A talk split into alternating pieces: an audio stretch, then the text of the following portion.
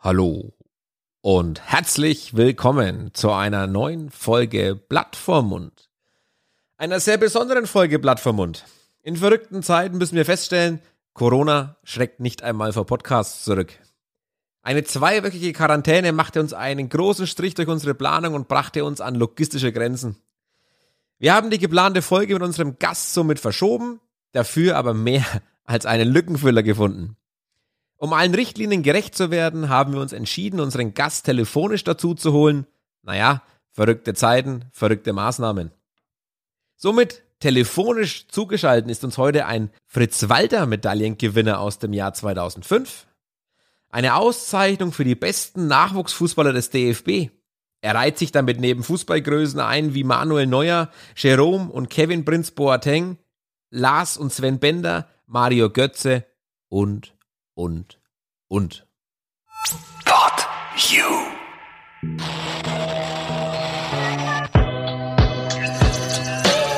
Blatt vorm Mund, der Podcast für Fürth, Franken und die Welt.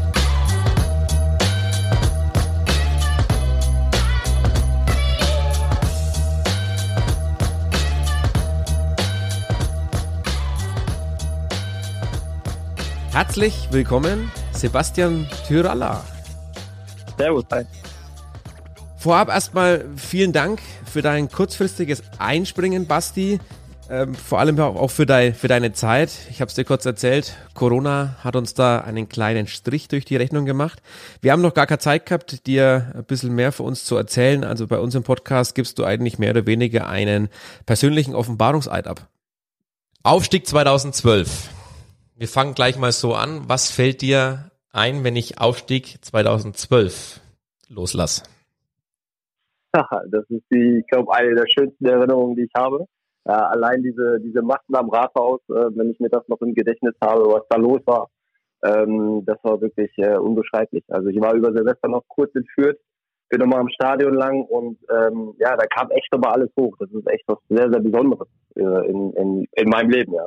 Also ich glaube 2012 war auch für die für die Stadt Fürth allgemein so die größte Feier, die was die Stadt je erlebt hat. Also ich lebe jetzt hier seit äh, 32 Jahren. Ich erinnere mich an nichts Vergleichbares, wo die Menschen auf einmal herkamen, äh, weiß auch keiner. Also die ja, die waren einfach da, aber es hat es hat hier doch viel ausgelöst. 2012, 11, 12, du warst zwar dabei, du hast eine Medaille, aber leider hast du wenige Ausschläge geben können in dem Bereich. Du warst durch Verletzungspech oft ja nur in der zweiten oder dritten Reihe, vielleicht sogar nur auf der Tribüne. Wie war die Zeit trotzdem für dich? Also wie, wie hast du das alles so miterlebt? Wie war die Mannschaft? Wie, ja, erzähl uns, lass uns teilhaben an der, an der Aufstiegsgeschichte. Ja, es ist immer schwierig. Ne? Ich habe, glaube ich, die ersten sechs Spiele durfte ich mitbestreiten, äh, habe mich dann leider böse am Knie verletzt und ähm, war quasi eigentlich die ganze Saison außer Gefecht. Zwischendurch habe ich, glaube ich, nochmal ein Spiel gemacht. Ähm, also war ich jetzt kein großer Teil und es äh, ist auch manchmal schwierig so bei den Feiern, weil man denkt auch, okay, viel habe ich jetzt eigentlich nicht dazu beigetragen. Aber ich war ja auch täglich im Training, in der Kabine und ähm, von daher war ich schon fester Bestandteil der Mannschaft. Und ja, das Kabinenleben und so, das, das, das ist schon was Besonderes im Fußball. Ja, ähm, von daher sind so viele Geschichten, tolle Geschichten, weil gerade wenn man gewinnt und in der Saison haben wir einfach viel gewonnen, ähm, ist das immer, ist das immer was Schönes, was Besonderes und egal, ob man da spielt oder auf der Tribüne sitzt, äh, diese, diese Sachen, die vergisst man dann auch nicht. Und ja, wir hatten einfach eine tolle Mannschaft, ne? Also wirklich, äh, beginnend beim Kapitän Thomas Kleine, äh, dann kam Gerald Asaboa dazu, Stefan Fürstner. Ja, das waren alles so Leute, die lange auch schon dann irgendwie geführt waren und äh, für die was ganz Besonderes war. Und ja, das Trainerteam, ne, Mike Biskens, ich glaube, das war mit äh, Kloppo, den ich hatte, einer, oder das sind die besten Trainer, die ich jemals hatte, weil es einfach unfassbar geile Typen waren.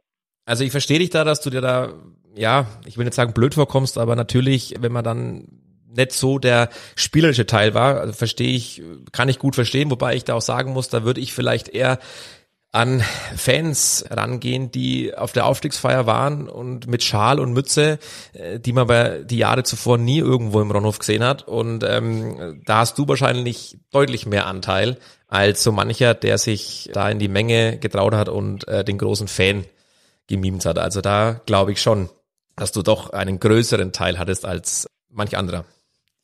Das, aber die Feier war pff, Donnerwetter, die ging, also gefühlt eine Woche. Also ich erinnere mich noch dran, äh, als der Aufstieg so gut wie perfekt war. Das war ja dann dabei das Spiel, Flo, äh, Dresden, Düsseldorf. Genau, genau. hatten wir gar nichts mit zu tun eigentlich. Ja, äh, Montagabend, äh, also ich habe noch nie erlebt, dass eine Stadt so explodiert aus dem Nichts und, und, und vor allem in Fürth ist ja auch äh, Samstag und Sonntag eigentlich der Bordstein recht schnell oben.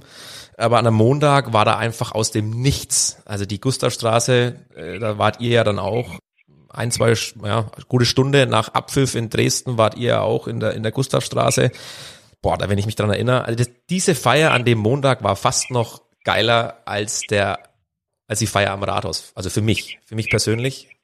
Also ich glaube, als Spieler ist es trotzdem nochmal eine, eine andere Hausnummer gewesen am Rathaus. Ich glaube, 30.000 äh, Leute waren da, ja, waren da vor Ort.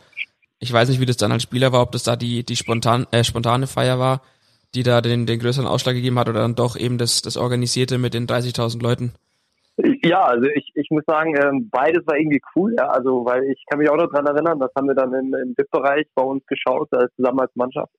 Und äh, ja, da war es durch, dann haben wir ein bisschen gefeiert, ja, und dann haben wir so ein bisschen auch äh, das Stadion beziehungsweise den Platz auseinandergenommen. Ich kann mich erinnern, unser unser Platz war Mehmet, ja, ich glaube, der ist heute immer noch da, der hat den Platz immer gepflegt, wie, wie wirklich sein eigenes Kind.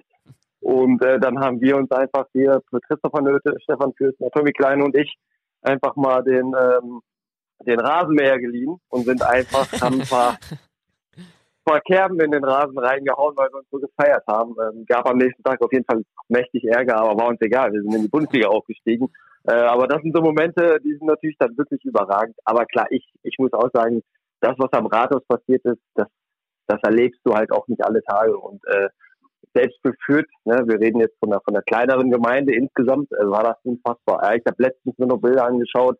Das grüne Meer, ähm, das war unfassbar. Also wirklich, ich kann nur sagen, das ist unbeschreiblich und das, das, das war auch einer der schönsten Momente. Ja? Und äh, drei Tage später ist sogar mein, mein Sohn geboren worden in Fürth und ich kann mir ja noch meine Frau wirklich absolut hochschwanger. Ich habe auch gedacht, äh, wenn jetzt was kommt, wie soll ich da aus, aus der Menge rauskommen? äh, sind schon besondere Momente. Also definitiv. Ja. Ja, du geht gerade nicht. Wir haben hier gerade äh, halt, halt zurück, gerade schlecht. Ja, du hast ja auch, wenn man so auf deine auf deine Vita allgemein im, im Bereich Fußball zurückblickt, ja doch nicht so wenig vorzuweisen. Flo, du bist da etwas tiefer drin, so im Bereich Nationalmannschaft und so weiter. Das ist ja, also das liest sich schon auch sauber, ne? Also also genau, ich glaube, wenn wenn wir da richtig liegen, ab der U16 hast du dann für Deutschland in der Nationalmannschaft gespielt? Genau, genau, genau. Ja, ab 16 für Deutschland bis zu 20 sogar. Ähm, hatte ich schon einige Länderspiele auf dem Buckel. Also ich habe, glaube ich, mal eine Statistik gesehen, waren fast 75 Länderspiele für Deutschland in der Jugend. Das war schon eine Menge, ja. Das liest sich schlecht, ja. Ähm, aber da kommt mir dann auch gleich die, die Frage in den Sinn. Du bist dann von der U20 Deutschland, ging es dann ab der U21 für Polen weiter. Wie kam es dazu? Warum war das überhaupt möglich oder, oder wie kam das zustande? Ja, ist immer so ein bisschen äh, schwierig zu erklären, warum, wieso. Aber ich bin in Polen geboren. Äh, ich habe noch sehr viele Verwandte in Polen und äh, mein Opa, eigentlich mein größter Fan, äh, hat sich immer gewünscht, dass ich gerne mal äh, für, für Polen, für, für das Land, wo ich geboren wurde, spiele. Und ähm, für mich war klar, äh, dass wenn was kommt, wenn mal eine Anfrage kommt, dann äh, würde ich auch nicht lange überleben, äh, überlegen. Und äh, das kam dann relativ zeitig ähm, und wurde halt angefragt, ob ich mir das vorstellen könnte. Habe dann einen polnischen Pass machen müssen. Viele bürokratische Dinge. Ähm, aber ich habe halt die Doppelsta äh, doppelte Staatsbürgerschaft und ähm, ja, wo die Anfrage kam, musste ich lange überlegen. Äh, das war schon äh, was Besonderes auch für mich. Wie gesagt, äh, Polen bleibt und ist äh, mein, mein, mein Land, wo ich herkomme, auch wenn ich jetzt schon über 30 Jahre in Deutschland lebe. Ähm, ich habe Verbindungen zu beiden und das, deswegen war es für mich was Besonderes dann auch für, für ja vor allem dann auch für die A-Nationalmannschaft. Ich meine, da würde auch vielleicht nicht jeder lange überlegen. Äh, das ist natürlich das, äh, was, was, was jeder auch will, Nationalspieler werden. Und ich, ich habe zwar nur ein Länderspiel, aber ich kann am Ende des Tages sagen, äh, oder zu meinen Kindern auch oft, ja, ich bin oder war Nationalspieler. Und das ist äh, eigentlich schon auch in der Karriere ein, ein Riesenmeilenstein. Ja, du hast auf jeden Fall eins mehr wie ich. ähm, aber wie, aber wie, wie, wie ist das? Ist das einfach so möglich, dass man sagt, erst bin ich hier für Deutschland, wenn es auch nur U ist, und und dann einfach für Polen? Ist das dann einfach nur irgendwie, äh, ja, Dokumentenkram, den man erledigen muss? Oder muss man sich, ich habe ja mal, ich habe das irgendwie so im Kopf, dass man sich irgendwann entscheiden muss, für wen man dann spielt. Hättest du dann auch sagen können, oder hätte jetzt dann auch der, der Yogi heute noch bei dir anrufen kann und sagen, hör mal, Basti, ich, ich bräuchte noch einen, hast du Zeit? Also würde das funktionieren oder ist das eigentlich überhaupt nicht möglich jetzt mehr? Nee, jetzt ist es nicht mehr möglich. Also sofern mal dann ein Länderspiel oder ein Pflichtspiel für die äh, A-Nationalmannschaft ah, okay. hat, kann man natürlich nicht mehr hin und her wechseln. Ne? Aber ich glaube, da gab es jetzt auch in, in nächster Zeit irgendwie ein paar Fälle, die sich immer noch entscheiden können, auch Bundesligaspieler, die jetzt sich dann noch entscheiden könnten. Und ähm, ja, das, das kann man. Aber sobald man einmal irgendwie ganz oben dabei war, dann ist das nicht mehr möglich, weil sonst wäre es ja quasi nur noch ein Hin- und Herwechsel. Und das ist ja dann auch nicht schön. Also von daher ähm, ja, sollte man sich dann irgendwann, wenn man sagt, äh, ich bin oben angekommen, sollte man sich für die richtigen entscheiden. Okay. Als es dann soweit war, dass du dann für Polen gespielt hast, sprichst du Polnisch? Ja, ich spreche Polnisch. Es ist nicht überaus perfekt, aber ähm, ich verstehe alles und kann mich super unterhalten. Auch wenn ich äh, wirklich wenig Kontakt oder wenig generell im Jahr spreche. Äh, das ist dann mal mit Oma äh, oder Verwandten, aber ganz, ganz selten, wenn man dann mal telefoniert. Ja, und äh, früher war es halt so, äh, Mama und Papa zu Hause, äh, ja, fast nur Polnisch gesprochen, äh, die heute auch top Deutsch können. Meine Mama kann super Deutsch, alles gut, aber äh, früher immer nur Polnisch. Ich habe aber immer auf Deutsch geantwortet. Das war immer ganz interessant. Okay. Ähm, aber für mich ist wichtig, ich, ich verstehe alles, fahre gerne dorthin und äh, kam gut klar. Äh, meine Frau hat versucht, es dann auch zu, zu lernen, aber es ist schon eine sehr schwierige Sprache und hat dann auch nach zwei Monaten aufgegeben und gesagt, weißt du was, keine Chance. Du bist ja dann, wenn wir mal einen Schritt zurückgehen, angefangen bei BV Bad Sassendorf und genau. bist dann da zur Jugend von Borussia Dortmund gewechselt. Hast dann da die kompletten Jugendmannschaften durchlaufen. Wenn wir da richtig informiert sind, wärst du mit 16 Jahren auch das, oder hättest die Chance gehabt, das erste Mal mit im, im Kader dabei zu sein, beziehungsweise Spielminuten zu kriegen. Ja, genau. Also es war, ähm, ich hatte eigentlich eine gute Zeit in. Ich war wirklich gar nicht schlecht in der Jugend. Da bin halt dann in der D-Jugend, also relativ früh dann nach Dortmund gewechselt, ähm, alle Jugendmannschaften durchspielt, viele auch übersprungen. Und ähm, dann war die B-Jugend, da war ich gerade so 16, 17 und habe mit Nuri Schein zusammen gespielt. Äh, und wir haben eigentlich alles auseinandergeschossen, was nur ging, ja, äh, mit der Mannschaft. Und dann war klar, dass äh, Dortmund war in einer schwierigen Zeit, dass äh, vielleicht dann mal anfangen. Ja. Und dann habe ich mit Nuri zusammen mit 16 den Profivertrag unterschrieben und wir haben mit 17 dann ich, äh, er war noch 16, äh, bei den Profis das Training gehabt, ja. Und dann hatte ich leider das dritte Profi-Training und Jan Koller war ein bisschen sauer auf mich, weil ich ihm vorher den Ball abgeluchst habe. Ähm, und dann kam eine Grätsche von hinten und dann war ich leider ein Jahr verletzt. Äh, aber ich kann mich an das auch noch erinnern, als wäre es gestern. Also das, das sind auch so Sachen, die man nicht vergisst. Ähm, klar, äh, ich war jung, ich war gut, äh, dann passiert sowas, aber das, das ist leider völlig normal im Sport oder im Leben dass man auch mit Rückschlägen umgehen muss. Ja, du nimmst uns da jetzt eigentlich die perfekte Überleitung weg, weil ich habe hier stehen, welches Verhältnis hast du zu Jan Koller? Schade. Ja, also nochmal dazu, ähm, also Verhältnis war immer dann auch in Ordnung, auch danach. Äh, das passiert im Fußball. Klar sage ich auch, so eine Grätsche von hinten im Training ähm, muss nicht immer sein. Ich meine, der war zwei Meter, zwei, ich war 1,72. ähm, ja, das war natürlich ein unfaires äh, Zweikampfverhalten, definitiv. Aber das, das passiert im Fußball. Ähm, das, das ist leider so. Äh, von daher nehme ich ihm das nicht übel. Ähm, trotzdem ist es für mich generell dann einfach schade, ne? wenn man mit 16 zu, oder mit 17 zu den Profis kommt, gerade so die ersten Sachen lernen möchte und dabei ist und die Erlebnisse, das ist ja auch wirklich was Besonderes.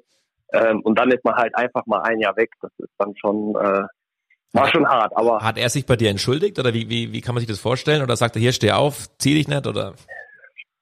Ja, also das, genau erinnern, ob er sich entschuldigt hat, äh, kann ich mich nicht, aber ich weiß, dass ich nachher jetzt keine Nachricht von ihm erhalten habe, äh, auch nach der OP nicht, was ich dann auch immer sage, äh, ich habe im Fußball auch den einen oder anderen mal wehgetan, auch nicht extra, ja, und habe danach angerufen und gefragt, ob alles okay ist.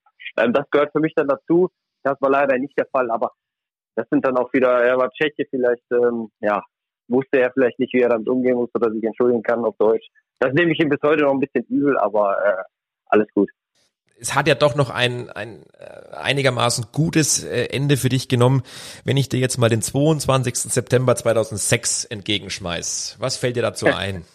ja, ich, das, äh, klar kann ich mich daran erinnern. Das ist natürlich auch, das ist wieder so, so Momente im Leben. Ne? In Gladbach äh, kann mich auch wirklich original reinversetzen. Ja, ich bin da beim Aufwärmen wie vorher auch immer und bin nie eingewechselt worden, war immer einfach nur dabei. Und auf einmal zeigt Bert vorbei äh, so ernsthaft mit dem Finger auf mich und sagt, komm, und ich guck mich an, guck rechts, links, bin ich wirklich gemeint, ja.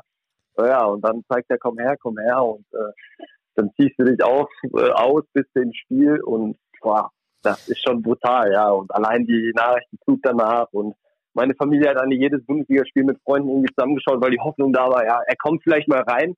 Und das war dann ein Abendspiel, ich kam rein und die Party war groß. Ähm, ja, ist, ist wirklich unfassbar besonders. Kriege ich direkt auch Gänsehaut, weil es einfach immer schön, das erste Bundesligaspiel ist immer was sehr, sehr besonderes. Ja, aber bringt, bringt man da auch dann die, sagen wir mal, die, die Leistung und die, die Vorbereitung, die man äh, reingesteckt hat, bringt man die dann auch auf den Platz? Oder ich kann mich, wenn ich mich jetzt so, ja, in ähnliche, also ganz weit weg, ähnliche, aber wenn, wenn, wenn du auf irgendwas äh, hinfieberst und dann kommt's näher und dann ist es wirklich so, du du fällst in eine gewisse Aufregung, würde ich jetzt sagen. Ja, die Hände werden kalt oder du, dir gehen so viele Sachen durch den Kopf, aber du musst ja in dem Moment doch äh, Leistung auf den Platz kriegen. Also das ist ja jetzt nicht so, dass du sagst, ja, ich bin hier mal dabei oder, sondern äh, da schauen ja auch doch ein paar zu, ne? Also das ist ja, wie darf man sich das vorstellen? Kommst du da, oder wie konntest du es umsetzen? Ja, also das ist so ein bisschen wie im Tunnel sein, wirklich. Man geht, man im ersten klar, du bist voll aufgeregt, kommst rein, aber sobald du dann irgendwie das ist dann ein normales Fußballspiel. Also du kriegst viel gar nicht erst mit. Also klar, wenn der Ball mal im Aus ist oder so, dann siehst du das wieder, dann kriegst du es mit. Aber generell ist, wenn du im Spiel bist, bist du im Tunnel, bist du im Spiel. Ähm, klar habe ich jetzt nicht die Ansätze gehabt oder viel eine Torschance. Ähm, aber das Wichtige war einfach so Gas gegeben, ein paar Bälle verteilt, sind Zweikämpfe gewonnen, auch mal verloren, das gehört auch dazu. Ähm, aber es war ja so, es war jetzt nicht so schlecht, weil ich wurde danach ja auch noch mal ein paar Mal eingewechselt vom, vom Bert. Also von daher, ähm, ja, leistungstechnisch war es jetzt nicht so. Ich, ich sag immer, ich hätte gern die Erfahrung, die ich heute habe, nochmal mit 17. Ich glaube, dann wäre ich auf jeden Fall ein großer Spieler geworden. wie war das? Konntest du das in dem Moment dann überhaupt genießen oder war das da wirklich, wie du, du sagst ja schon selber, das war wie im Tunnel? Oder kam das dann auch erst Jahre später, Wochen später oder, oder wie auch immer? Wie war denn das dann? Äh, äh, genießen doch schon, auf jeden Fall, auch nachher, nach dem Abpfiff, wir haben zwar verloren, aber dann sitzt du da, guckst drumrum und wei also das war echt so, du weißt eigentlich, okay, äh, boah, das Ziel irgendwo, was man ja auch hatte, immer, wenn ne, man trainiert dafür, hast du jetzt auch in dem Moment ja auch erreicht. Also das war schon, war schon wirklich was Schönes, ja, das hat man schon genossen. Ähm, aber man hat ja trotzdem dann verloren und das ist natürlich auch in, wenn du in einer Situation warst, wie wir waren in Dortmund, war es dann nicht gut, ja, also da ich, das konnte ich jetzt keine Party machen, aber dennoch war für, für, für mich persönlich war man einfach glücklich ähm, und hat schon genossen. Aber ich sag auch, schwerlich für mich so, diese Emotionen nochmal heute irgendwie, ich glaube, wenn ich das heute nochmal erleben würde in meinem Alter, wäre das nochmal noch mal anders, würde ich das nochmal mehr aufsaugen. Weil da war man jung, da hat man fast, also hat man fast erwartet, das kommt eh irgendwann. Ähm, und ist manchmal schwierig. Ich glaube, umso älter man wird, umso reflektierter sieht man solche Dinge. Und ähm, das, das würde ich jetzt schon gerne äh, selber nochmal irgendwie nochmal erleben. So einmal in einem Stadion auflaufen. Das wäre echt, äh, hätte ich richtig Bock drauf. Das glaube ich ja, das dann nochmal irgendwie zurückzurufen. Du hast da dann ja auch schon mit oder gegen einige Größen gespielt. Wenn ich jetzt sage, der beste Gegenspieler, den du bisher hattest, fällt dir da sofort jemand ein? Äh, sofort nicht, nee. Ähm, ich, ich gebe immer nur so generell so Momente. Ich, viele fragen mich so, ja, wie war es nach der Verletzung oder was war so dein, dein Moment im Fußball, wo du sagst, und dann sage ich immer, ich bin nach einer, ich glaube nach neun Monaten Verletzung bin ich zurückgekommen mit Dortmund und dann hatten wir ein Freundschaftsspiel gegen Ajax Amsterdam. Ja, und äh, früher gab es so eine richtige Granate hinten, so einen wirklichen Baumstämmer, äh, der wirklich alles weggehauen hat und der hieß Japsam. Ich bin reingekommen, krieg einen Ball, gehe an ihm vorbei und der säbelt mich brutal um. Ich bin aufgestanden, Knie hat gehalten und da habe ich gesagt, boah, das ist für mich jetzt so der Moment, an den ich mich immer erinnern werde. Japsam hat mich hier weggehauen, ne? der war Nationalspieler in Holland, war eine Granate und äh, ja, das ist, deswegen sage ich immer so, das ist der Moment. Aber ich hatte halt Mitspieler auch, ne, DD, äh, Thomas Rositzky, das sind schon so, das sind schon wirklich Idole auch so, wo ich sage, ähm, wenn man mit denen tagtäglich trainieren kann, war schon sehr geil. Ja. Fällt dir da irgendein ein, wo du sagst, an dem kam keiner vorbei, jetzt mal auch weg von Dortmund, vielleicht auch, ich will jetzt nicht sagen in die zweite Liga, aber gibt es irgendeinen, wo du sagst, boah, das war eigentlich so der, das Größte, mit dem ich je zusammenspielen konnte? Ja, also äh, ich muss wirklich sagen, auch wenn es viele vielleicht gar nicht hören wollen, aber Mesut Özil war schon, war schon unfassbar, wirklich, auch für sein Alter. Und äh, ich habe da gegen, äh, gegen Schalke, wo er da war, gegen ihn gespielt und da habe ich gesagt, boah, also wenn der nicht eine große Karriere äh, startet, dann weiß ich selber nicht. äh, der war schon wirklich besonders. Ähm, aber selbst in den eigenen Reihen auch nochmal vielleicht, auch wenn ihr nicht hören wollt, Mario Götze war unfassbar. Wenn ihr gesehen hättet, was der mit 15, 16, 17 bei den Profis abgezogen hat, der Typ war einfach wirklich. Ich habe gesagt, der wird sicher Weltfußballer, weil das war unfassbar. Und ähm, das war schon eigentlich für mich immer der größte Spieler, den, den ich selber so erlebt habe mit seinen Fähigkeiten. Ja, ich meine, letzten Endes haben beide doch was aus ihrem aus ihrem Talent gemacht. Also ich meine, vielleicht bei dem einen oder anderen fehlt es dann vielleicht an anderer Stelle. Also der kann es mit dem Fuß, aber ja. ja, bis, bis weiter oben fehlt es dann. Ähm, aber gut, sowas bekommt man ja hier auch nur irgendwo am Rand oder durch durch die Presse mit. Mario Götze kann ich mir absolut vorstellen. Also das ist ja freut mich auch für ihn, dass er jetzt wieder da wegen so auf die Füße kommt, weil ich finde, ich finde es echt schade, dass, dass einer dann so durch den Kakao gezogen wird. Der hat trotzdem schon viel erreicht für sein, für sein Alter. Also da müssen andere erstmal irgendwie annähernd hinkommen. Aber ja, kann ich mir, glaube ich dir, dass das wirklich so man kann sich halt natürlich als Außenstehender schwer vorstellen. Du sitzt auf einer Tribüne und, und, und siehst es irgendwo. Ja, ich, ich erinnere mich dann äh, ans äh, erste Spiel Bundesliga äh, in Fürth, wo die, wo die Bayern zu Gast waren. Wenn du dann wirklich, oder, oder ich auch Dortmund weiß ich noch, wenn dann der ein oder andere Spieler wirklich mal nah an dir war, also so wirklich an, an der Auslinie beim Einwurf oder so. Ich erinnere mich da zum Beispiel an den äh, Shakiri, mhm. der hat Waden. Ja. Das ist unglaublich. Also ich habe sowas noch nie, also nicht an, ansatzweise habe ich so eine Wade gesehen. Oder dass, dass äh, der Mats Hummels tatsächlich so groß ist. Also das, das kriegst du ja im, im, im Fernsehen eigentlich nie so wirklich mit, aber wenn du dann halt wirklich auf zwei, drei Meter dran bist, das war für mich auch das siehst du dann auch irgendwo anders, aber dann natürlich nicht ansatzweise gegen solche Leute irgendwie sich ja mal äh, messen, sondern eigentlich nur die Optik. Ich meine, jetzt musstest du ja dann doch ran gegen solche und da glaube ich schon, dass die dann auch als, ich meine, du bist auch nicht der Größte, aber anscheinend hast du es immer mit die, mit die größeren Gegner. Äh, das, ja, das ist mit Sicherheit dann, du musst dich mit denen messen, ne? Also mir hat's dann schon gereicht, wenn der mir vorbeigelaufen ist. Das, ich war zufrieden. Also. Äh, ja, gerade so das Spiel gegen Bayern, wo es gerade anspricht. Ich meine, da habe ich dann auch nach meiner Verletzung dann das erste Spiel auch entführt, erste Bundesligaspiel, ja, durfte von Anfang an spielen. Das ist auch so ein Moment, den auch nie vergessen wird. Ja, und ich erzähle immer, ja, ihr wisst selber, Toni Kroos, einer der, der größten Fußballer in Deutschland, ähm, ja, auch wenn er nur eine Passmaschine ist, aber äh, der hat auch so viel erreicht wie bei Real Madrid und ich hatte eine bessere Kickernote als er, obwohl wir drei noch verloren haben. Von daher, ähm, das sind genauso Sachen, die erzähle ich auch sehr gerne. Das habe ich gestern äh, tatsächlich auch noch nachgeschaut, ja. Du warst, glaube ich, sogar der bestbenoteste Feldspieler von Lieferder auf dem Platz. Das kann man auch mal vorhalten im Nachhinein. Ja, war wirklich auch ein gutes Spiel. Also auch sagen, ich habe da meine Zweikämpfe gewonnen, den Job, den ich hatte, und das war Toni Kroos so ein bisschen aus dem Spiel zu nehmen. Weil gegen Bayern ist es schwer, da haben wir halt, äh, hat Mike vorher gesagt, wir müssen Manndeckung, jeder kriegt seinen Gegenspieler und dann machen wir das. Und ähm, ja, ich habe dann mit Edgar Pripp und äh, Fürstner im Mittelfeld gespielt und jeder hatte seine, seine Aufgabe der eine Luis Gustavo, der andere Groß. Und dann, wer da noch so reinkam, Thomas Müller, Robben, also es war schon, äh, war schon schön. Und äh, eigentlich war es ein enges Spiel, weil diese doofe Ecke und ich, ich als wäre es wie gestern, diese, diese 43. Minute kurz vor der Pause gegen so ein doofes Eckentor. Und Thomas Müller hat einmal wie immer bewiesen, dass er aber richtig steht. Und äh, tut heute noch weh, wenn ich ehrlich bin. Weil ich hätte gern gesehen, was in der zweiten Halbzeit passiert wäre, wenn wir nicht zurückliegen. Wenn sie dann langsam merken, ja, okay, in Fürth ist es doch nicht so einfach. Ja, ja. Um dann nochmal einen Schritt zurückzugehen. Du bist ja im Jahr des Aufstiegs zu uns gestoßen. Zu elf. Ähm, ja, ich war, ich war auf jeden Fall der Grund dafür, dass wir aufgestiegen sind. Das sage sag ich auch. Ja, oh, Gott. War oh Gott. Ja, das, ja, jetzt ist es gut. Ja, okay. war ja, du musst halt Fürth war vorher immer äh, Dritter, Vierter. Haben es nie so eng gepackt und ich hatte ja äh, aus Osnabrück ja wirklich viele, viele Angebote. Und dann war so die Überlegung, was macht man denn? Ähm, und dann habe ich gesagt, boah, Fürth war immer nah dran und irgendwann müssen sie doch mal. Das war ja ein Traum für jeden mal hochzugehen. Und dann habe ich gesagt, komm, das machen wir. Oh ja, und, äh, hat geklappt. Du, du sprichst es gerade schon halb an.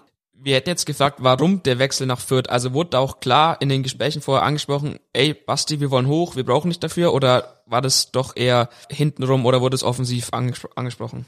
Ähm, ja, es wurde gar nicht wirklich nicht so extrem äh, mit dem Aufstieg ins Visier gefasst. Äh, aber das sind auch so auch wieder Geschichten. Ich war gerade abgestiegen mit Osnabrück, ähm, habe dann quasi zwei Tage später geheiratet, äh, bin dann in die Flitterwochen gefahren äh, wir waren auf den Malediven und ich habe wirklich nur telefoniert. Meine Frau hat mich dafür gehasst. Ich glaube heute auch noch. Äh, zehn Tage Malediven, Handyrechnung von, keine Ahnung, 5000 Euro. aber irgendwie musste ich meine Zukunft planen, ja. Und da war wirklich Fürth war eigentlich der späteste Verein. Also Helmut Hack und Mike Biskens äh, an der Rezeption angerufen, auf dem Handy, überall. Und äh, eigentlich schon, wo ich schon konkret woanders hingehen wollte. Ja. Ich war eigentlich schon mit anderen Vereinen fix. Und dann kam Fürth, ja. Und ähm, ja, ich kannte Christopher Nöte halt äh, aus meiner Dortmunder Zeit. Mhm. Und das war, war auch immer ein Freund von mir, den ich aus der Jugend kenne, schon immer zusammengespielt habe. Und der hat mich dann auch tausendmal angerufen und wurde so ein bisschen auf mich äh, losgelassen. Ja, und dann hatte ich keine andere Wahl, als äh, das Projekt mitzunehmen. Und ähm, ja, war bis heute keine, keine falsche Entscheidung. Was war dann in Fürth grundsätzlich anders? Also würdest du heute sagen, Fürth unterscheidet sich äh, zu anderen Stationen wie jetzt vergleichsweise äh, Osnabrück oder danach vielleicht Mainz oder wo du auch so warst? Gibt es irgendwas, was du sagst, ah, das gab es eigentlich nur irgendwie in Fürth, jetzt mal den, den Aufstieg äh, ausklammern, sondern wirklich so, was so ja, Stadt, Verein, Fans äh, betrifft, ist, ist gibt's da in Fürth irgendwas, was anders ist? Also ich fand zu der Zeit, wo ich hingekommen bin, gerade das erste Jahr, ähm, war schon wirklich toll, ja, weil man einfach, das war sehr, sehr familiär. Man, das sind nicht viele Mitarbeiter, man hat sehr eng zusammengearbeitet, jeder kannte jeden. Das war schon so, dass man einfach das Gefühl hatte, hier gehören alle irgendwie zusammen. Ähm, das hat sich, das kann ich auch sagen, finde ich schon nach dem Aufstieg sehr verändert und äh, auch wo Mike Bristons dann entlassen wurde, dass man so ein bisschen äh, so den Faden verloren hat, der, der wichtig, das was Fürth ausgemacht hat. Ich finde, derzeit kommen sie wieder Gott sei Dank dahin zurück, aber äh, das war schon äh, so dieses familiäre, das hat, das erzählen zwar viele Vereine, aber ich finde, dass das in Fürth schon besonders war. Man hatte immer eine Gruppe, wurde alles für jeden gemacht und ähm, ja, die Fans fand ich auch, es war super. Ich finde, wenn du, wenn du, ich kann mich genau, ich habe mit Osnabrück in Fürth gespielt und dann kam nach dem Spiel das Fliegerlied, ja. Ey, wie geil war das denn bitte schön, ne? Wie, wie heftig, ich saß da, ich habe 3-0 verloren, saß da auf der Bank im Trikot von Osnabrück und hat gesagt, ey, mega, 3-0 verloren, aber was ist hier los? Wie geil ist das, ja? Und das hast du auch nicht in jedem Verein, dass da auf einmal so ein so ein Kinderlied kommt, ja, mega geil. Ne? Ähm, ja, Playmobil-Hauptstadt, ne? ja, da, da sind wir wieder dabei. Das ist, das ist heftig, ja. Also ihr seid ja auch schon länger da, ihr kennt das länger, aber sowas finde ich, das ist was Besonderes. Man ist, man ist jetzt klein, macht sich aber nicht klein und das finde ich geil, ja. Also es war echt schon äh, mega gut. Weil du ansprichst Mike Büskens. Ich erinnere mich noch dran, als damals verkündet wurde, dass äh, Büskens Trainer in Fürth wird man kannte ihn, Eurofighter und so weiter, ganz klar, man, das ist auch schon ein paar Tage her, der, der Name war bekannt und man dachte doch, oh, also war mir, muss ich jetzt ehrlich sagen, als Trainer jetzt nicht so bekannt, eher als Spieler. Was ist er so für Typ oder was hattest du für Verhältnis zu ihm? Was äh, war er ausschlaggebend für das für den Aufstieg allgemein? Auf, auf jeden Fall. Also ich muss immer sagen, es gehört natürlich das komplette Trainerteam dazu, weil er auch mit Mirko Reichel ähm, einfach auch jemand hatte, der dann die taktische Finesse hätte. Mike war dieser emotionale, ja, wirklich ein absoluter Kumpeltyp. Wenn er was von dir verlangt zu 100 Prozent, dann gab es auch mal Ärger. Also es war auch schon so, dass wir auch das eine oder andere Mal aneinander geraten sind. Ähm, aber insgesamt äh, war das ist auch was Besonderes. Er war Schalker, ich war Dortmunder, ja. Ähm, und das haben wir uns immer äh, wirklich äh, spüren lassen, ne? weil immer Wetten und Fußballtennis gegeneinander und äh, da, da hat er richtig Bock drauf gehabt, ne? oder Derby, wer gewinnt und dann gab es immer auch SMS und mehr Ärger und äh, der war schon wirklich besonders und ich würde auch heute sagen, dass es wirklich einer der, der geilsten Typen ist, die ich kennengelernt habe. Sehr reflektiert und einfach ähm, ja einer, der von Fußball Ahnung hat. Und das war, ja, der hat immer Schokolade verteilt im Training. Das war auch geil. Also das äh, habe ich mir auch mit, mitgenommen für meine Trainerkarriere, so viele Dinge, so Kumpeltypmäßig, ähm, trotzdem hart sein und äh, ja, hat mich weitergebracht im Leben, ja. Also grundsätzlich würde ich sagen, hattet ihr gutes Verhältnis, auch wenn jetzt Schalke, Dortmund, sowas, nimmt man dann sowas mit? Also ist es dann auch, dass man sagt, oh, kommt da aus Schalke, den mag ich eigentlich jetzt nicht so, oder ist das, blendet man das dann völlig aus? Ah, ich, ich, ich war nie so, dass ich äh, zu, zu Konkurrenten oder zu gerade so wirklich auch wo, wo Stadt an Stadt oder so, dass ich ein schlechtes Verhältnis oder immer darüber schlecht dachte. Äh, das ist eher so ein Fan-Ding. Spielerding ist das nicht so. Ähm, aber wir haben heute noch ein gutes Verhältnis. Äh, wir schreiben oft, ich habe ja mal jetzt kurz nochmal Trainer, haben ihm dann nochmal geschrieben, hey, viel Erfolg, äh, stoß den Bock um. Und er antwortet auch und äh, wir schreiben heute noch. Und das finde ich ja so schön, wenn man sich im Nachgang nach der Karriere immer noch gut mit dem Trainer versteht. Also würde ich jetzt eigentlich so unterschreiben. Ich kann dir sagen, mir schreibt er auch äh, oder spricht auch mit mir. Äh, ich soll dir was vor ihm ausrichten. Hör aber mal rein. Hallo Basti, alter Borusse. Ja, wir hatten echt eine verdammt schöne Zeit ähm, damals in Fürth. Leider haben dich diverse Verletzungen immer wieder zurückgeworfen. Ähm, nichtsdestotrotz hat es mir echt richtig, richtig viel Freude gemacht, ähm, ähm, ja, BVBler mal das Fußballspielen beizubringen. Also, in diesem Sinne, bleibt gesund und Grüße an die Familie. Ciao. ja, lässt mich schmunzeln, ja, aber da, da, sieht, da, da sieht man ja das Schöne, ne? wenn ich vorher erzähle und er es quasi bestätigt, das ist ja äh, schon schön. Also äh, würde ich über, über ihn und seine Familie würde ich nichts kommen lassen und ich finde es immer noch bis heute traurig, dass er nach dem Aufstieg, wo man wusste, dass man eigentlich wieder runtergeht, ähm, ja, entlassen wurde, finde ich bis heute eigentlich ein absolutes, ein absoluten Skandal entführt. Und ich glaube, das müssen sich ja wirklich hoch ankreiden, dass es ein absoluter Fehler war, weil es einfach, ja, Ah, ein toller Typ. ja, also, also, ich war auch, ich war auch begeistert, als ich bei ihm angefragt habe und aber abends sitzt du dann auf dem Sofa und es kommt eine Nachricht und der, der haut einfach einen raus. Fand ich cool. Fand ich auch, also ich fand es auch heiß, dass er halt wirklich dann auch, also du merkst, er ist äh, Schalker, Schalker im Herzen, ne? Also den, den Dortmunder, den, den kann er dir, glaube ich, wenig verzeihen. Also der schlummert irgendwo innen immer noch. der, der hat das richtig, der hat dieses, der hat wirklich blaues Blut, äh, was ich auch total geil finde und ich verfolge ihn wirklich auch noch auf Instagram, äh, wo er viel, viel, also auch viel macht. Und ja, das ist schon äh, so ein richtiger Schalker. Und ich glaube, der macht jetzt auch wirklich eine, persönlich dann noch eine schwere Zeit durch, was da gerade passiert. Ähm, das das äh, tut ihm dann schon weh. Was mich jetzt aber noch interessiert, du hast vorhin angesprochen, der Mike Biskins hat im Training Schokolade verteilt. Wie kam es dazu? Immer Vorschuss, wenn es einen Wettbewerb gab. Da wurde immer gewettet. Ja, und der hat wirklich immer diese großen Milka-Schokoladen. Der hat, glaube ich, wirklich in seiner Kabine, ich weiß nicht, ob er irgendwann einen LKW ausgeräumt hat oder weiß nicht was, da 500.000 Dinger gehabt und immer nach dem Training, wenn er verloren hat, sofort seine Schulden beglichen. Ähm, und das war einer, der konnte mega gut Fußballtennis spielen. Mit Mirko Reichel, die beiden. Und da gab es immer Duelle. Ja. Ich kann mich erinnern, äh, mit, mit Nöte habe ich versucht, mit Fürstner, mit Kleine, ähm, äh, sogar Schröcki, da, die hat gut, die hat immer gewonnen, immer, ja. Und äh, ja, das war schon, äh, das war, das hat er schon gut gemacht, ja. Und da, da auch kurz der Baba, ja, der kam aus Ghana, ein sehr junger Typ, der kam dann her und hat mit Mike gespielt, gewettet und hat dann eine Schokolade von ihm bekommen. Ja, und der hat vorher in seinem Leben noch nie Schokolade gegessen. Oh. Und wisst ihr, was danach war? Da hat er nur noch seinen Schrank vorher, war alle nur noch Schokolade. Also wir konnten uns bei Baba bedienen. Das war auch, äh, ja, auch Wahnsinn, sowas zu sehen, mal mitzukriegen und äh, wie, wie glücklich dann äh, ja Augen auch werden können. Das war schon, äh, war schon krass. Aber das wirkt auch alles wirklich. Also ich kann es ja auch nur aus der Außenseite oder außenstehenden Sicht irgendwie sehen. Also wenn ich mich an 2012 oder 11, 12 erinnere, da war das auch irgendwie so Mannschaft und, und, und Fans einfach das war richtig nah. Also wenn du da irgendwo mal, keine Ahnung, ich meine, Fürth hat jetzt nicht so diese, ach, was würde ich sagen, Nobel-Restaurants, äh, wo man jetzt dann äh, wie in München oder so, sondern äh, man, man hat sich irgendwo zufällig getroffen und man kannte sich, klar, durch Auswärtsspiele oder vielleicht, äh, also ja, im Stadion, um Stadion, Umfeld rum man kannte sich, man hat sich gegrüßt, man hat sich kurz äh, unterhalten und es war wirklich, wie du sagst, also das familiäre würde ich, das kann ich absolut ja bestätigen, weil das das war besonders. Ist heute leider nicht mehr so, weil die, die, die Typen einfach auch nicht mehr da sind, die das Ganze wie äh, Stefan Schröck und, und solche Konsorten, die waren in der Stadt halt wirklich wichtig und es waren halt auch welche, würde ich jetzt sagen, mit äh, wenig bis kein Starallüren. Also das ist auch was, was ich in, du wirst mit Fürth oft belächelt, finde ich. Gerade so diese Geschichten mit Playmobil-Stadion und, und so oder dieses Kräuter, dieses, äh, was sich da im Namen immer noch äh, tummelt.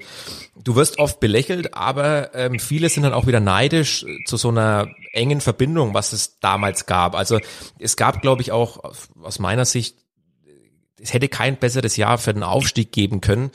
Wir haben vorhin kurz über die Aufstiegsfeier, also pff, das ist immer noch sensationell. Flo, da warst du noch was jünger. Die glaube, die Feier hast du so so nicht miterlebt wie nicht, ich. Also ich erinnere mich dran, dass äh, Gerhard Asamoah an der Aufstiegsfeier in der Kneipe an diesem Montagabend äh, eine Lampe vor der Decke runtergerissen hat. Also das war, das ist un also diese Kneipe, die hat glaube ich danach, die wurde kernsaniert, weil da du du konntest gar nicht gehen, selbst wenn du wolltest, du kamst nicht mehr raus. Also ich war in dem in dem gelben Löwen mit drin ja. Äh, unmenschlich. Irgendwann mal das Bier leer und, und dann kam noch, ich glaube, Asusi und Büskens, die waren in Dresden damals, die ja. kamen dann noch in die Kneipe, also pff, unmenschlich und es würde mich freuen, wenn es sowas wieder geben würde, wobei ich der Meinung bin, so wird auch eine Aufstiegsfeier nie mehr sein, bin ich der Meinung. Also nicht, also vielleicht anders, aber so nicht, weil da war einfach das erste Mal ist immer was Besonderes. Ja.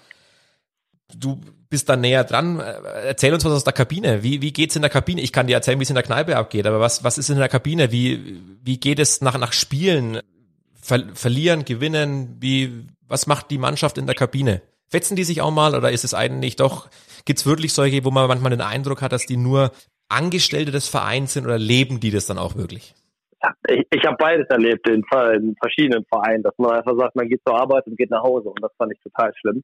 Das Fürth nicht so. Also wirklich, wir haben oh, unfassbar viel Zeit auch ähm, neben dem Platz verbracht, wirklich. Äh, viele, viele Mannschaftsabende, viele viel Essen gegangen, viele Freundschaften innerhalb der Mannschaft, wo es Familien gab, die was. Ich habe bis heute noch Freunde aus Fürth und das finde ich das Besondere daran, ja. Ähm, und äh, auch in der Kabine. Wir haben eine Tischtennis, wir haben Tischtennisturniere gemacht, da ging es ab, das könnt ihr euch nicht vorstellen. Da wurde beschimpft, beleidigt, gefeiert, das war unfassbar. Ähm, das war alles so der ein Teil, das, der, der zum Erfolg beigetragen hat. Und dann natürlich am Wochenende, und das ist das, was ich jetzt auch gerne mitnehme, auch für, mein, für meine Karriere, mein Leben danach als Trainer, das, was ich anstrebe, ist einfach diese Mentalität zu gewinnen. Man ist, ich habe das dort gelernt in Fürth. Man ist rausgegangen und man wusste, egal was heute passiert, wir hauen die weg. Also es war unfassbar. Du bist rausgegangen, du wusstest, wir gewinnen heute eh, egal was kommt, wir sind besser, wir gewinnen. Und das war, hast du in der Mannschaft, einen Trainer mit der, mit dem Umfeld hast du dort gelernt. Jetzt muss man sich vorstellen, in Fürth, ja, kleine Gemeinde, wirklich in, in, in, den, in der Bundesliga, in der zweiten Liga Fürth, ja, wer spricht eigentlich darüber? Ja, und da hast du sowas gelernt, das fand ich unfassbar bemerkenswert und das erzähle ich jedem gerne. Und ähm, das ist was, was du fürs Leben mitnimmst. Und äh, da kannst du bei, keine Ahnung, Gladbach, Bochum, die alle ein bisschen größer sind und mehr Ambitionen haben, ich glaube nicht, dass du das so extrem mitkriegst wie dort ich glaube auch diesen, diesen Zusammenhalt, diese, diese Geilheit auf das Siegen hat man auch gemerkt in dem Spiel, was dann leider nicht ganz so, nicht ganz so toll für uns geendet ist. DFB-Pokal gegen Borussia Dortmund. Wie, wie waren da die, die Stunden, die Tage danach oder auch, auch davor, wie man sich da, gut, ich glaube, da musste man sich nicht mehr viel extra pushen, aber nimm uns da mal mit rein, wie das war. Heftig, ne? Halbfinale. Jetzt überlegst du, du warst zwei Minuten plus Elfmeterschießen davon entfernt in Berlin. In Berlin, ja. Du musst mach weitermachen. Moment, stopp, du musst weitermachen. Der, der Punkt Berlin, ja, selbst wenn du in Berlin verloren hättest, ist doch wir, scheißegal. Ja, aber nein, wir wären ja international gewesen, weil, korrigier mich Flo, äh, damals wäre dann das Finale gegen die Bayern, ja. Bayern war dann in der Champions League und du wärst dann automatisch in die Europa League genau. gerutscht. Äh, das, das, ja, das, war das früher ja mal, das war, das war früher mal so, ich weiß gar nicht, wie es aktuell ist, das kann ich dir gar nicht so also ich, also sagen, aber, damals muss aber es, war mal so, dass Nürnberg, Nürnberg war ja, glaube ich, mal international dadurch, glaube ich, war da, oder Union Berlin war da mal, irgendwas war. Na, in der, ähm, äh, Nürnberg hat einen Pokal, äh, Moment, wir müssen jetzt hier auch mal aufpassen, ja, äh, über wen wir hier sprechen, aber, äh, Nürnberg hatte einen Pokal, ich glaube 2-7 gegen Stuttgart geholt und danach international, richtig, aber das, das hätten wir, Gottes Willen, ich, ich habe mich schon stehen sehen irgendwo in St. Petersburg, irgendwo am, am Donnerstagabend um 21.05 Uhr oder so. Aber ja, geht zurück zum Spiel. Den Ausgang wissen wir alle. Genau, aber das wurde, äh, ich stand selber mit Dortmund mal äh, im Pokalfinale, habe noch nicht gespielt beim Kader gegen Bayern und das ist das Highlight auch äh, nach, nach Champions League oder Meisterschaft, das ist, da schaut jeder hin, das ist ein Spiel, ganz Deutschland schaut dieses Pokalfinale ja. und eigentlich, ne, ich glaube, dass wir auch alle mit dem Gedanken, boah, wir können es schaffen, wir sind nah dran, ja? und es war ein enges Spiel und dann passiert, ja, das ist bis heute, glaube ich, auch unbeschreibbar. Ich glaube, viele sagen auch, dass das ein Fehler von, von Mike war, ne, mit dem Wechsel da, den Torwartwechsel. Mhm. Ähm, ich glaube, also ne, viele Außenstehende, die keine Ahnung haben, die sagen das. Aber es, es war Fakt, dass, dass Feso einfach einfach der geilere Elfmeterkiller war, ja. Und ich bin davon überzeugt, wenn wir es geschafft hätten, hätte er da die drei Dinger gehalten und wir wären ins Finale eingezogen.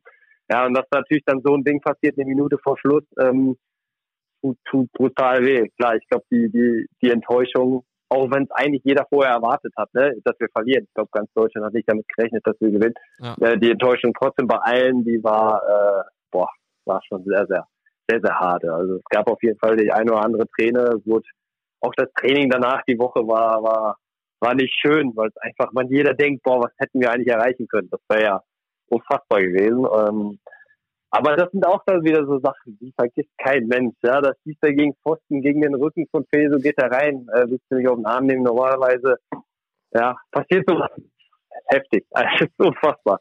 Ja, du hast ja, du hast vorhin auch angesprochen, dass du äh, aus der Förderzeit noch mit einigen Kontakt hast. Wir haben hier noch jemanden, der auch noch eine Frage an dich äh, hatte. Hi Basti, hier ist der Fürsti.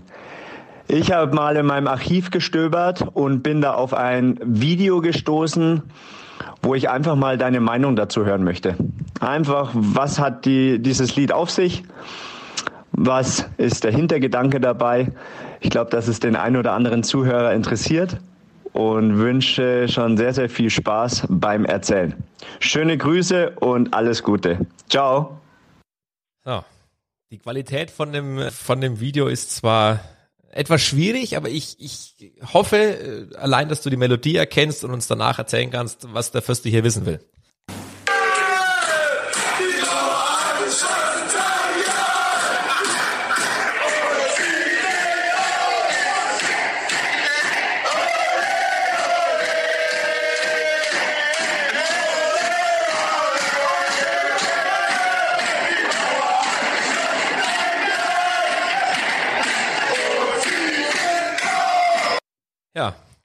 Konntest du ein bisschen was verstehen? Äh, ich, ich, also wenn ich, ja, ich konnte was verstehen, definitiv. Die Melodie, äh, ich glaube, der ging ja so äh, auch. Ich, zumindest weiß ich, dass Mirko Reichel gerne ein Dichter war, unser Co-Trainer. Der hat dann immer irgendwelche Lieder aufgeschrieben. Aber das war doch der, der Derby, Derby-Lied, oder nicht? Oder vertue ich mich da gerade? Weiß, also wir, wir, Also wir, wir- wir, rätseln auch die ganze Zeit. Also wir. Äh, also es ging dann so, wir haben den Derby. Nein, nein, nein, nein, der nein, Der wurde, glaube ich, umgedichtet in dem Das, Fall. das, das ist, ist es nicht. Dann ist es, dann ist es das, was das Aufstiegslied quasi, wo Mirko Reiche mit den sieben Brücken, aber ich muss sagen, ich höre es ganz schlecht im Hintergrund, also den Text verstehe ich generell nicht, ja, äh, muss ich sagen. Also wir haben auch, Äh, wir haben auch einige, also ich, ich habe jetzt gehofft, dass du irgendwo, also es wird einen Hintergrund haben, wenn der Fösti das raushaut, also irgendwo wollte er dich reizen. Also ich verstehe immer Ja, irgendwie, mit- die, die, die Nummer eins hat einen Tanga an, ich habe keine Ahnung, irgendwie sowas die Richtung. aber da gibt da, da gibt's gibt's gibt's ein Video dazu oder? Ja, Das, ja, äh, ihr habt da, äh, ihr habt da wohl, äh, gibt's ein Video, das, das der Fösti äh, hat. Also ich habe das Video auch selber nicht gesehen, ich habe selber auch nur die Tonspur äh, so da. Okay, okay. äh, ich dachte jetzt halt, also ich habe ich bin der Meinung, ich weiß es aber nicht, dass es irgendwas, als ihr gemeinsam auf Malle wart, das ist so mei meine Idee dahinter, ich weiß es nicht. Also da, das, kann- das kann gut sein, aber ich muss natürlich zu meiner Verteidigung sagen, äh, jeder weiß es, jeder Fußballer, was auf Malle passiert. ja, also ich rede jetzt nicht von ganz bösen Dingen, aber da passieren auch unerwartet äh, schreckliche Dinge, wenn man so viel trinkt. Ähm, aber da auch Malle, ey, wir waren da mit zehn Leuten, ähm, boah, hatten die Mannschaftskasse wirklich 10.000 Euro jeder für zwei Tage. Ja, Da könnt ihr euch vorstellen, was da, was da passiert ist. das Äh, das war auch unfassbar. Ja, ja da, wir hatten, dann ist der Bosi, das wissen wir auch, Daniel Bosinski irgendwann ähm, auch mal abgehauen nach einem Tag, weil er keinen Bock mehr hatte. Er war kein Feiertyp. Und dann haben wir einfach so eine Gummipuppe gekauft, ihm so ein Trikot umgezogen und, ähm, dann war er ständig dabei. Und dann sind wir auch in der Diskothek mit Bosi, weil er dann doch dabei war. Äh, ja, aber das ist, wir haben gerne Grün ein wenig aufgezogen. Also das war auch so ein ja, Torwart Nummer eins. Ähm, der, der hat, glaube ich, äh, gerne auch mal was drunter gehabt, was, was man, was der eine oder andere nicht sehen sollte Oh, während des Spiels, weil es ihm bequemer war. Ja, äh, das könnte dann wieder darum zu pa- passen. Aber ich glaube, ich muss Fürst lieber anrufen und äh, soll mir gerne nochmal das Video schicken, damit ich ja, wir, ja, ich, dann klären- wir Malle klären's an anderer Stelle auf. Schwierig, wir, wir, Ja. aber dann, das, da würde ja eventuell meine Vermutung, Könnte hinkommen. die könnte hinkommen, ne? Ja. Aber gut, dann lassen wir das mal so stehen. Vielleicht, vielleicht ist ja der Fürsti auch irgendwann mal Gast und vielleicht klärt er dann auf an, an der Stelle. Ja, wäre gut, wäre gut. Ja, wir bleiben auf alle Fälle dran. Basti, jetzt gehen wir mal einen Schritt vom Fußball weg. Äh, Es gibt ja auch einen, eine Privatperson, äh, Sebastian Tyralla, und wir haben uns ähm, da überlegt, wir du, äh, typisch Freundebuch wie früher, so Poesiealbum kennst du? Ja, klar. Ja, also ich stell dir jetzt einfach mal so, ja, mal gucken, ich habe hier ein paar stehen, äh, drei, vier Fragen und so versuchen wir mal die, die Kurve zu kriegen, äh, um die Privatperson ein bisschen äh, mit ins Boot zu holen. Wen hätte ich in meinem Leben am liebsten nicht kennengelernt? Oh. ja, aber das ist natürlich total schwierig. Wenn ich ehrlich bin, Jan Koller. Das war unser Das Tipp. war, ja. war unser Tipp, sehr gut. Basti, vor was hast denn du Angst? Ja, äh, ich habe Höhenangst. Das ist das Krasse. Ich habe Höhenangst. Wie war das dann mit, gut, in der, in der zweiten Liga ist man wahrscheinlich nicht so viel geflogen, aber wie war das dann mit Auswärtsspielen? Im, im, Flugzeug ist das nicht so schlimm, ja, dann äh, guck, Da äh, stehe ich so nicht so hoch. am Rand. Aber, aber, nee, aber sobald ich am Rand stehe und dann runterschaue oder so, dann wird mir mulmig. Aber Angst ist jetzt auch, also das ist schon, aber das ist was, wovor ich Respekt habe. Aber offene Meer, wenn ich, also ich, ich brauche Sicherheit, ja, und äh, da ist das nächste. Ich brauche dann immer so Angst, Sicherheit für meine Familie. Ich bin eigentlich so eher so der, das sollte alles gut funktionieren. Ja gut, das ist nachvollziehbar. Ich finde jetzt Höhenangst auch nicht so schlimm, also äh, gibt, gibt, gibt Schlimmeres. Das singe ich unter der Dusche. Oh, viele Schlager. Also Helene Fischer ist ganz weit vorne. Ja, Warte mal, ich warte mal, ich, ich habe ich hab mir, ich hab mir nämlich auch was gedacht, hier zum Beispiel sowas. Atemlos durch die was Lieben mit uns macht. Basti in der Dusche, also ich kann es mir genau vorstellen. Ja, ich habe gerade Gänsehaut, weil ich kann mir genau vorstellen, wie es gerade passiert. Wär, wärst du gern mit ihr in der Dusche oder nur mit ihrer Musik? Äh, Wir haben letztens wieder zusammen diese aufgezeichnete Weihnachtsshow gesehen und da habe ich so, so, so, mein Sohn hat sie mitgeschaut und ich habe ihm gesagt, lasse, wenn ich deine Mama verlasse, dann nur für Helene. Ja, aber ist fair. Es ist ab- absolut ehrlich und fair. Da kann man nichts dagegen sagen, ja. Basti, wie oft schaue ich am Tag in den Kühlschrank? Oh, derzeit schwierig. Boah, ich habe echt einiges, einiges zugenommen. Und ähm, ja, dafür hasst mich meine Frau auch äh, oft. Also ich gucke bestimmt zu oft in diesen Kühlschrank rein. Ja, das ist äh, Ja, aber solange du da reinguckst, ist es nicht schlimm. ja auch, auch rausnehmen. Ähm, ja, Der Kühlschrank ist vielleicht nicht so schlimm. Wir haben so einen Süßigkeiten-Schrank, der ist viel schlimmer. Das glaube ich. Letzte Frage aus der Rubrik Mein Idol, mein Vorbild ist. Äh, immer mein Vater gewesen, also äh, Fußballer, Mensch, äh, immer, äh, das definitiv, das kann ich äh, sagen. Und fußballerisch war es äh, lange Zeit auch äh, Thomas Nowitzki, mit dem ich dann auch zusammengespielt habe. Ähm, das sind so, das sind so die beiden, äh, wo ich sage, da, da gucke ich immer. Aber wenn ich so weiter wegschaue, wie, wie, ne, ich mag Dirk Nowitzki, weil er einfach alles erreicht hat in seinem Leben, trotzdem bodenständig, Roger Federer, solche Sachen in anderen Sportarten. Ähm, das sind so Typen, wo ich auch sage, die, die, sowas braucht die Welt. Ja, also Dirk Nowitzki habe ich auch schon mal Doku gesehen. Kann ich, glaube ich, wir kennen uns jetzt äh, nur am Rande äh, persönlich, aber die Doku, also das, das ist da, da menschlich, also glaube ich, hast du recht. Ich muss nach, ich schicke jetzt mal voraus, Basti, ähm, wir haben uns auch mit einer Frau unterhalten. Und es ist ganz, es ist ganz nett, dass du äh, den Punkt äh, reinwirfst, dass du ein paar Kilo zu viel hast. Hat, hat, sie, hat sie am Rand auch erwähnt. Also ich möchte, also wir gehen jetzt da nicht tiefer rein. Ich möchte jetzt hier keine, keine Ehekrise vorrufen, aber die Gewichtszunahme, ja, vielleicht solltest du da mal überlegen, was du dagegen machen kannst. Keine Ahnung, den, den Naschschub da absperren oder, weiß ich nicht, äh, wird dir schon was einfallen. Aber was ich wirklich besonders finde, und das ist, äh, davor ziehe ich absolut meinen Hut, ist euer Geschichte, wie ihr euch kennengelernt habt. Also ich habe jetzt hier nur ein paar Stichpunkte, du wirst es besser wissen, aber um es mal vorauszuschicken, ihr seid unglaubliche 18 Jahre zusammen. Ja, ist, äh, ich war 14, sie 13. haben uns auf dem, ja, wie es so ist, auf dem Sportplatz kennengelernt. Sie hat selber Fußball gespielt, hatte rote Haare, ja, verrückt. ähm, ja, wie es so ist, ne? Äh, äh, äh, erste, erste Freundin, ähm, jetzt 18 Jahre zusammen, drei Kinder, 10 Jahre verheiratet äh, und immer noch, immer noch wie am ersten Tag. Äh, das ist schon äh, definitiv was Besonderes. Also gerade auch, äh, wenn man sieht, was wir ja schon alles erlebt haben, ne? zehnmal umgezogen gefühlt. Äh, immer, wir haben drei Kinder aus drei verschiedenen Städten. Das ist auch eigentlich äh, immer eine Anekdote wert, äh, dass wir überall irgendwie ein Kind bekommen haben. Und ähm, ja, gibt nichts Besseres. Also es gibt gibt gar nichts über über meine Frau zu sagen. Die ist einfach äh, definitiv. Das war auf jeden Fall die beste Entscheidung in meinem Leben. Ja.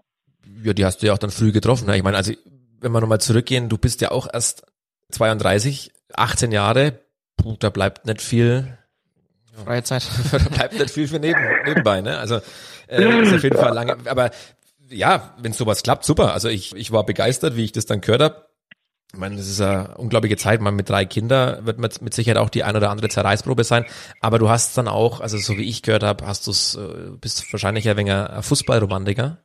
Du hast ihr, du hast ihr ermöglicht, das erste Ballmädchen beim BVB zu sein.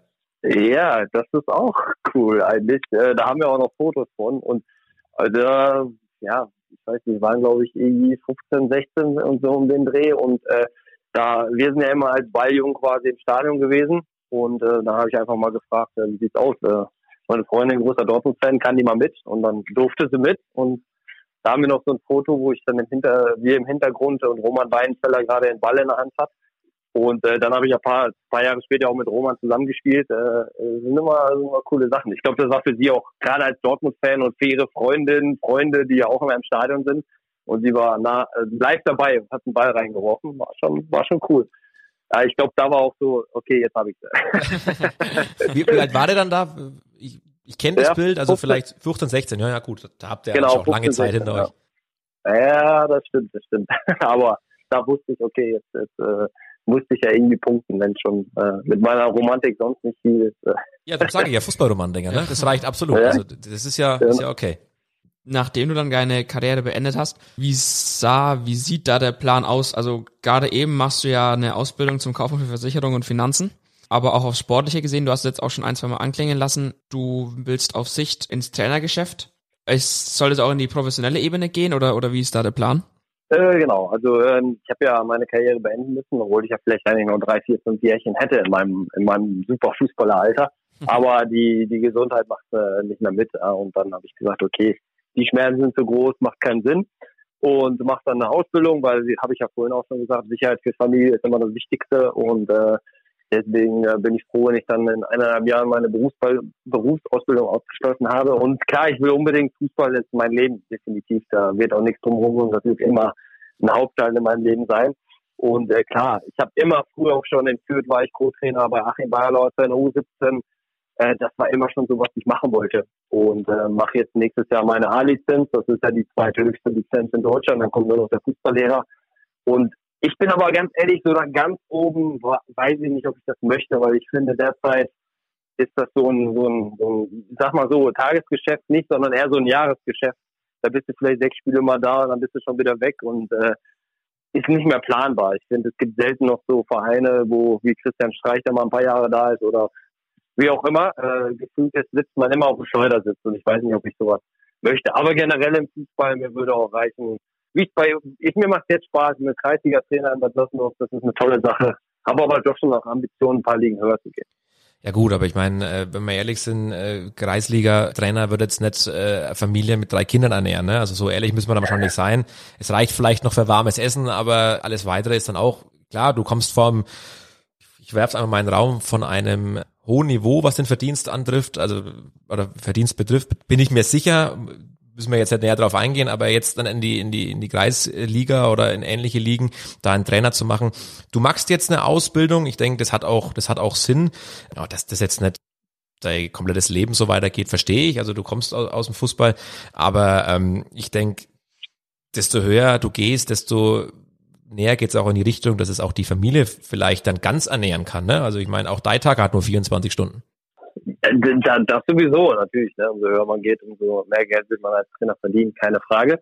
Ähm, aber ja, wie gesagt, wer weiß, was kommt. Ne? Ich meine, ich hatte jetzt auch schon zwei, drei Sachen, sage, die hätte man machen können. Äh, die waren interessant, ne? irgendwie im Jugendbereich einer, einer NLZ-Mannschaft äh, dann dabei zu sein. Äh, die Chance hatte ich schon, aber wollte jetzt erstmal wirklich meine Ausbildung in Ruhe beenden und äh, was mir dann wichtig ist, weil ich glaube einfach für, für gerade für Fußballer, ja, die irgendwann aufhören, ist Plan B einfach unfassbar schwierig. Also da gibt es genug Beispiele und ähm, deswegen bin ich froh, dass ich Plan B jetzt erstmal in der Tasche habe und auch mache. Und alles andere wird dann kommen. Ich bin, wie du auch schon sagtest, oder ihr schon sagtet, ich bin 32. Äh, da habe ich noch ein paar Jährchen, alles gut, mach mir da keine Sorgen. Ähm, vor allem, wie gesagt, ich sag selber immer, ich weiß eigentlich, was für ein cooler Trainer ich bin. Ja, äh, habe ja auch viele schon erlebt äh, und äh, von vielen was mitnehmen können. Und das ist cool eigentlich, dass ich, wie gesagt, die Trainer Büsken, Kloppo, ich hatte Doll, ich hatte Röber, auch so erst, ne, wo ich sag, boah, bei dem einen denkst du dir, was hat der für eine Scheiße erzählt? Und bei dem anderen denkst du, was für ein geiler Typ. Und ähm, da macht dann die Mischung. Von daher äh, bin ich da eigentlich sehr positiv. Ja, also wir wünschen dir auf alle Fälle für die Laufbahn alles Gute. Bleibt uns eigentlich gar nichts weiter zu sagen. Also so vom, vom, vom Gefühl her würde ich auch sagen, du bist, du bist kein Kaufmann. Du kannst an die, du kannst auf dem Platz, du kannst irgendwo in, äh, in Fußballbereich. Also würde ich, würde ich, würde ich schon sagen. Vielleicht, gut, aber auf der anderen Seite, Versicherungsbereich, äh, wo du jetzt die Aus, wie lange läuft die Aus Ausbildung noch? Wann ist, wann ist Abschlussprüfung? Genau, eineinhalb Jahre noch. Ja. August 22 äh, oder Ju, Juli 22 äh, werde ich sie dann haben. Ähm, aber ist auch so ein Bereich, der, der schon wichtig ist. Womit ich natürlich in meiner Karriere auch viel zu tun hatte, weil ich oft verletzt war Von daher ist das wahrscheinlich auch das, was mich dann am meisten interessiert hat. Also gehört auch zum Leben dazu. Ja, hast du da, wenn du jetzt ein bisschen äh, Hintergrundwissen hast, hast du alles richtig gemacht äh, in deiner Karriere, was so den, den, den Versicherungsbereich betrifft?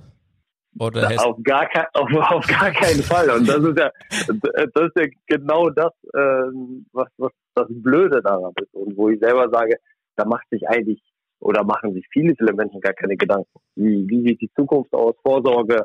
Was, hast du was ist wichtige Versicherung? Was ist eigentlich nur Scheiße? Was braucht man nicht? Gehört alles dazu. Ja, äh, deswegen weiß ich definitiv, dass ich da nicht alles richtig gemacht habe und weiß auch, dass viele andere äh, in, in der Branche äh, sich darum nicht kümmern ähm, oder generell im, im Leben sich wenig darum kümmern und äh, ohne etwas verkaufen zu wollen, das ist schon wirklich eine sehr, sehr wichtige Sache. Wann kamen dann bei dir die, die ersten Gedanken an das, an die Zeit nach der Karriere, was du da dann machen möchtest? War das dann wirklich schon beim, beim ersten Kreuzbandriss oder kam das dann erst nach dem, nach dem zweiten oder nach einer bestimmten Zeit? Und das kam wirklich relativ äh, zeitnah, so Mitte 20, ja. Da hatte ich dann irgendwie in Fürth ja auch dann meinen dritten Kreuzbandriss und stand dann so ein bisschen auch irgendwann in Fürth vor dem Nichts, ja. Äh, Verein verlängert nicht mit mir, obwohl ich 15 Monate verletzt war, was ich auch bis heute, ja, so, so toll ich und positiv ich immer über den Verein rede, aber bis heute auch so ein bisschen auch manchmal im Wagen habe und denke, ähm, hätte man besser lösen können für einen jungen Familienvater, der gerade Papa geworden ist, 25 und 15 Monate verletzt war. Ähm, und dann weiß man nicht, was man machen soll. Ja? Und dann habe ich mit wirklich mit Ach und Krach und gut Glück noch Rot-Weiß Erfurt bekommen. Und das war dann so wieder das Karrierehoch, was ich dann hatte, Gott sei Dank. Ähm, aber da war schon Plan B im Kopf. Ja, und dann habe ich halt noch sieben Jahre irgendwie mit Fußball überbrücken können. Und ähm, ja, dann da irgendwann auch gesagt, komm, das macht keinen Sinn mehr, irgendwie äh, sich zu quälen. Weil wenn ich morgens aufstehe, da denken manche oder meine Frau, ich bin 85 und kann mich nicht mehr bewegen. Und wo kommt der Rollator? Wann kommt der Rollator? Wenn man die Verletzungshistorie äh, mal durchliest, die, die reicht ja eigentlich für drei oder vier Mann, ne? Also das ist ja auch, also ob das, ja, Veranlagung ist oder dann wirklich nur noch Pech oder ob das äh, die Jan Koller Urgewalten waren, die alles ins Rollen gebracht haben, lassen wir jetzt mal so stehen, aber ja, das glaube ich, dass du da dass da irgendwann auch mal gut ist auf, auf einem äh, gewissen Niveau, dass es einfach nicht mehr reicht, weil halt auch der Körper, ich meine, auch du hast nur einen Körper, ne? Und ob man dann auch, du hast ja, nur an, wenn man an die Zeit von äh, Fürth zurückdenkt, also die Tage möchte ich jetzt gar nicht aufrufen, wie viel, dass du eigentlich äh, verletzt warst. Also das ist ja, also ich verstehe die Entscheidung, also auf alle Fälle. Du hast ja auch noch ein paar, ein paar Tage vor dir, willst mit deinen Kindern auch mal über den Spielplatz laufen oder mal irgendwas machen oder mal kicken. Deswegen verstehe ich das. Wir wünschen dir auf alle Fälle alles Gute. Auf jeden Fall. Für die, egal in welche Richtung das es geht. Gesund bleiben ist wahrscheinlich in der aktuellen Situation das absolut Wichtigste. Also äh, da, da schicken wir auf alle Fälle die besten Wünsche raus. Gruß an die Frau. Äh, Wir lassen jetzt bewusst vielleicht mal so die ein oder andere Anekdote von der Frau noch raus, weil äh, hast du, du hast dir eigentlich, du hast vieles äh, selber im Mund genommen, das muss dann nicht auch noch bewiesen werden, dass es die Frau auch im Mund hatte. Ähm, aber ansonsten, wir bedanken uns auf alle Fälle für deine Zeit. War schön. Wir werden uns irgendwann wieder über den Weg laufen, vielleicht bei der Aufstiegsfeier, bei der nächsten. Wir drücken die Daumen und äh, danke und alles Gute für uns. Danke, danke, ebenso. War mir eine Ehre, hat Spaß gemacht. Ich wünsche euch weiterhin viel Erfolg. Und ähm, ja, ich werde euren Podcast auf jeden Fall weiterhören. Und Sehr gut. Und teilen. gut. Teilen ist wichtig. auf, auf jeden Fall, auf jeden Fall. Das werden meine, meine Follower auf Instagram und Facebook werden äh, glühend auf Gefällt mir und teilen. Ja, dann ist gut. gut. Basti, vielen Dank. Danke Mach's dir. gut. Ciao. Ja. Ciao. Macht's gut. Ciao, ciao. Pod You. Podcasts für dich aus deiner Region. Hol dir jetzt die App podyou.de.